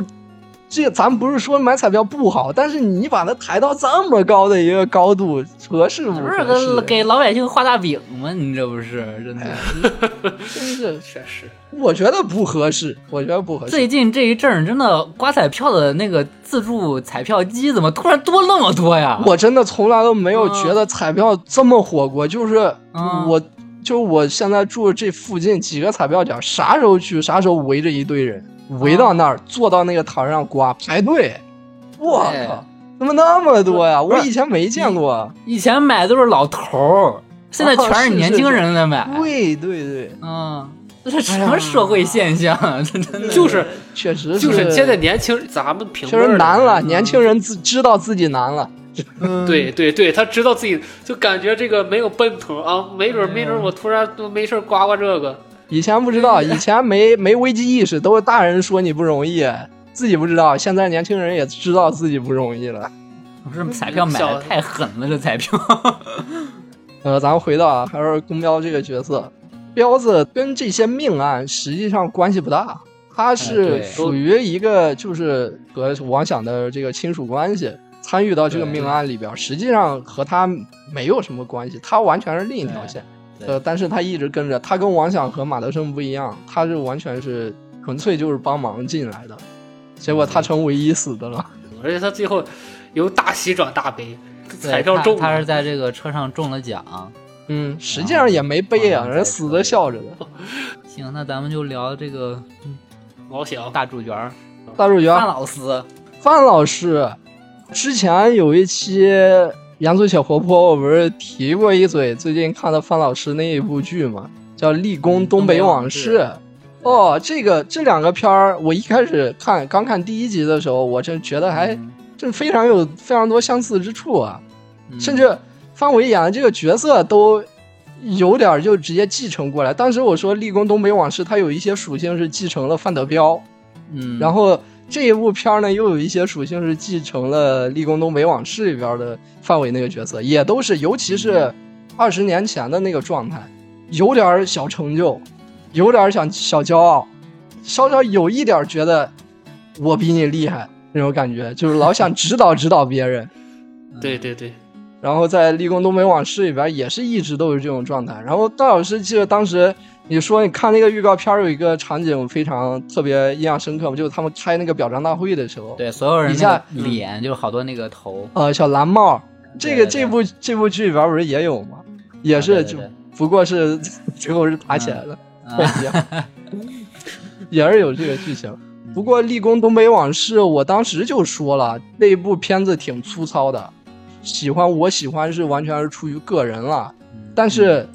漫长的季节》这部片子就完全就是豪华升级版了，精太精装致版，了嗯那个精致太多了，精致太多了，不把马大帅里边犯这个人都弄过去了。那啊是。嗯对，如果就是喜欢漫长的季节，特别特别喜欢漫长的季节的话，也可以去看一下那个《立功东北往事》，啊它有一些嗯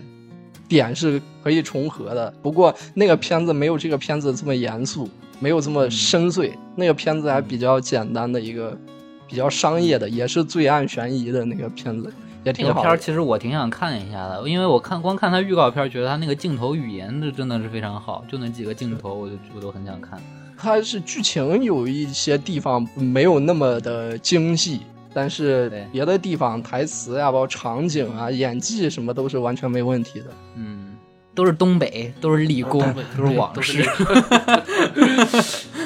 也是黑社会什么的这种嗯哎东呀西，乱七八糟的。怪不得有啥也人说先看了那个之后，觉得看范伟这个角色会有的有些重合。啊，是有吗？嗯，幸好我当时没看那个。可以看一下，其实可以看一下。行，那可以咱可以继继续说这个王响了，就王响这个角嗯色。哎呦，首先范老师的演技没得说， 没得太说牛嗯了。非常的。就是刚才说的那些个其他角色，都是有一段儿或者两段儿对戏、特别精彩的，嗯特别值得期待。嗯范伟的这这部剧里边儿的真是说不完了，太多了。哎呦，跟马德胜对戏，跟沈墨儿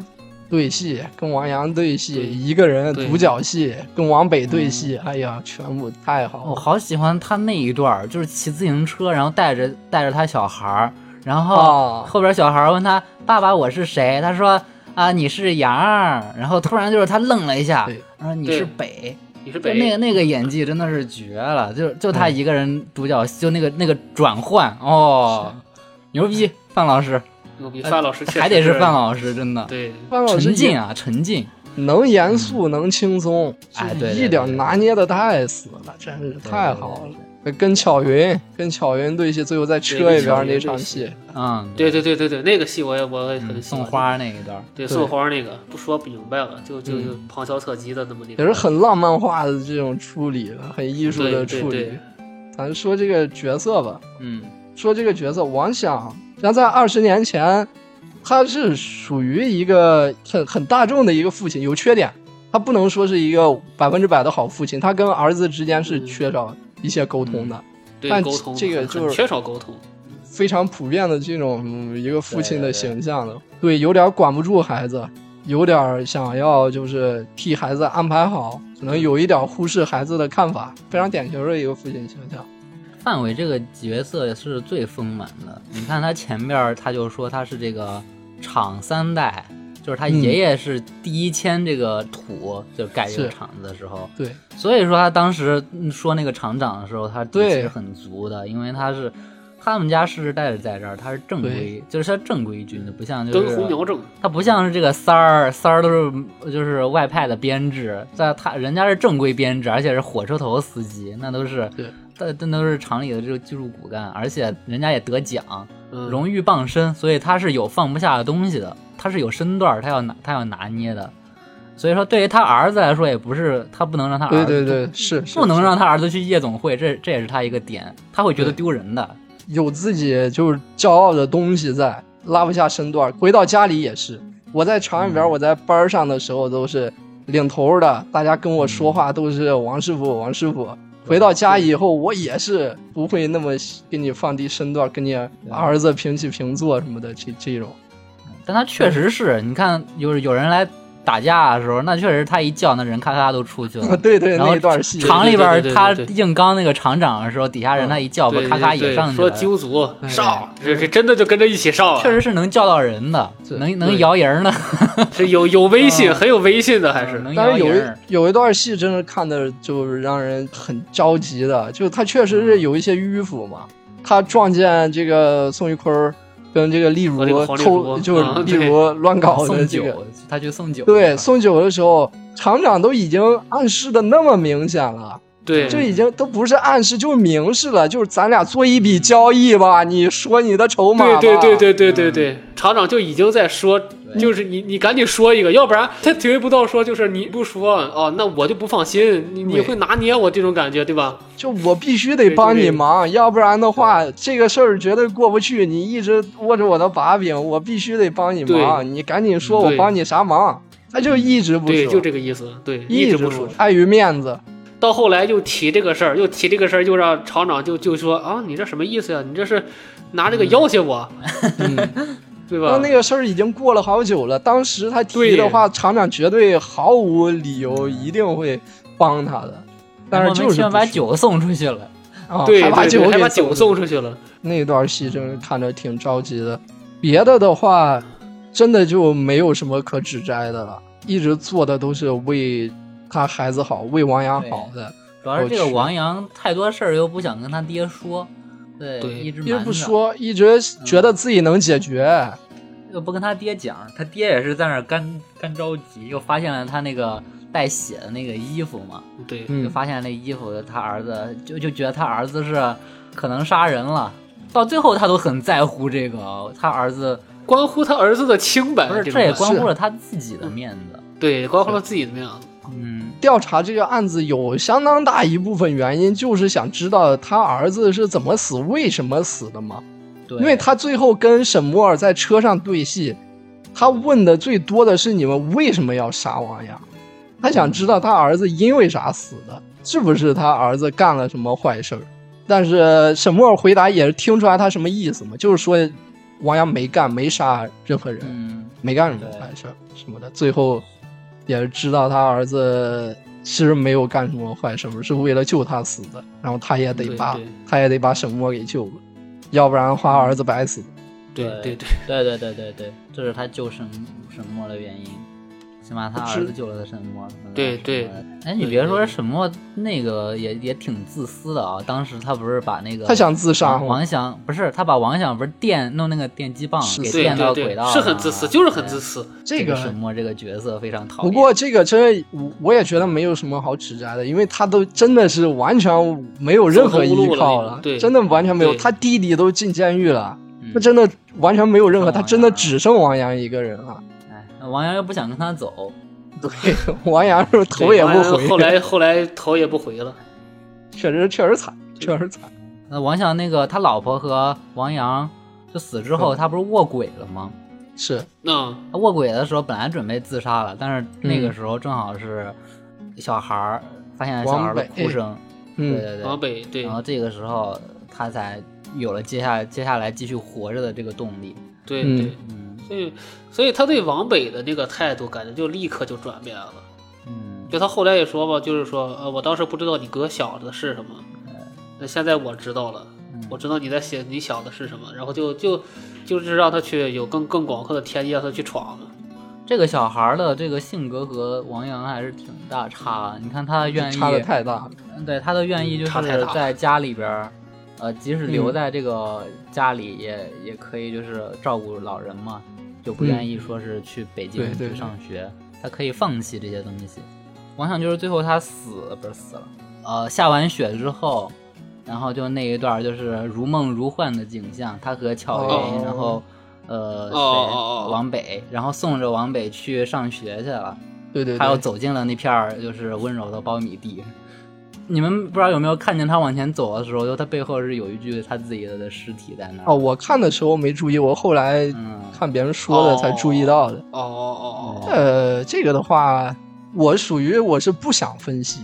我就嗯就看这个表现的，就是大团圆结局。OK，我对满对意对了，就这些，我不愿意去分析那么多，所以我就当大团圆结局来看了，无所谓。哎，我斗我斗胆分析，啊，分析一下，嗯啊分析真的，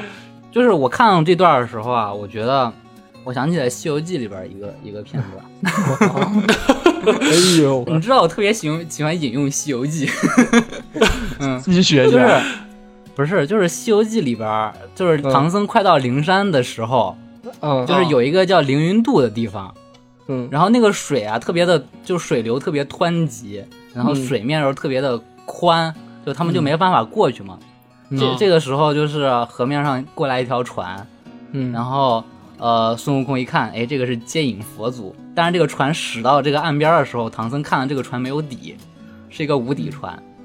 哦嗯，然后这个时候就是唐呃孙孙悟空说这个呃让师傅赶紧上船，但是唐僧不敢上，他说是无底船，我不敢上啊。然后这嗯个、这个接引佛祖就说，我这个虽然是无底船，但是比有底儿的还稳，嗯你上来吧。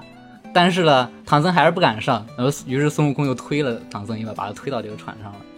嗯然后走哦这个船到了这个河中间的时候，从河的上游飘下来了一具尸体。嗯然后这个时候，唐僧就看了，就说：“呃这个灵山宝地，怎么还有这个尸漂嗯？”哦嗯，然后这个尸体慢慢飘过来的时候，然后孙悟空对唐僧说：“师傅不要怕，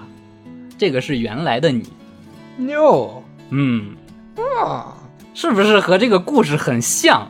这是他之前的他，然后现在他过了这条河之后，那就是成佛的他，这叫什么？这叫向前走，别回头。别回头。嗯，就是过去的他已经过去了。哦，哦，嗯，这个意思我觉得这个分析很靠谱，非常靠谱，嗯，有点那么个意思。这叫很靠这谱。叫自度，是自度了。呃，这个妄想自度了。这个主要这个这个说法，我之前也看别人提过，但是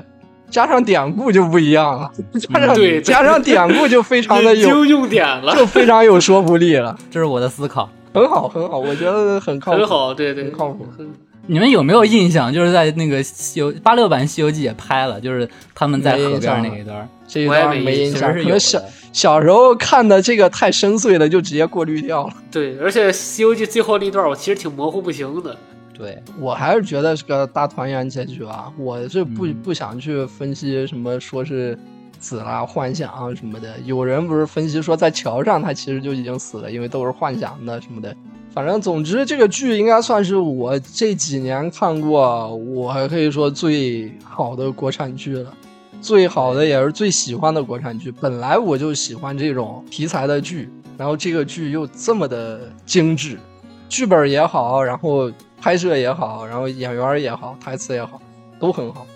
嗯，然后说到马大帅，西爽好像自己直接承认了，就是在那个采访当中直接承认说，我这部剧确实有致敬马大帅的地他方。不承认不行，这里边儿还用明承认显吗？这 是那门童太明 演演员找的是什么？走到旁边，哎，我是不是见过你啊？在哪儿？哎，咱俩是不是在哪儿见过？我瞅你眼熟呢，那门童。对，重点那个门童人一眼就认出来，因为这这种对特型演员不太没有那么太有标多识，性了他一眼都看出来。了。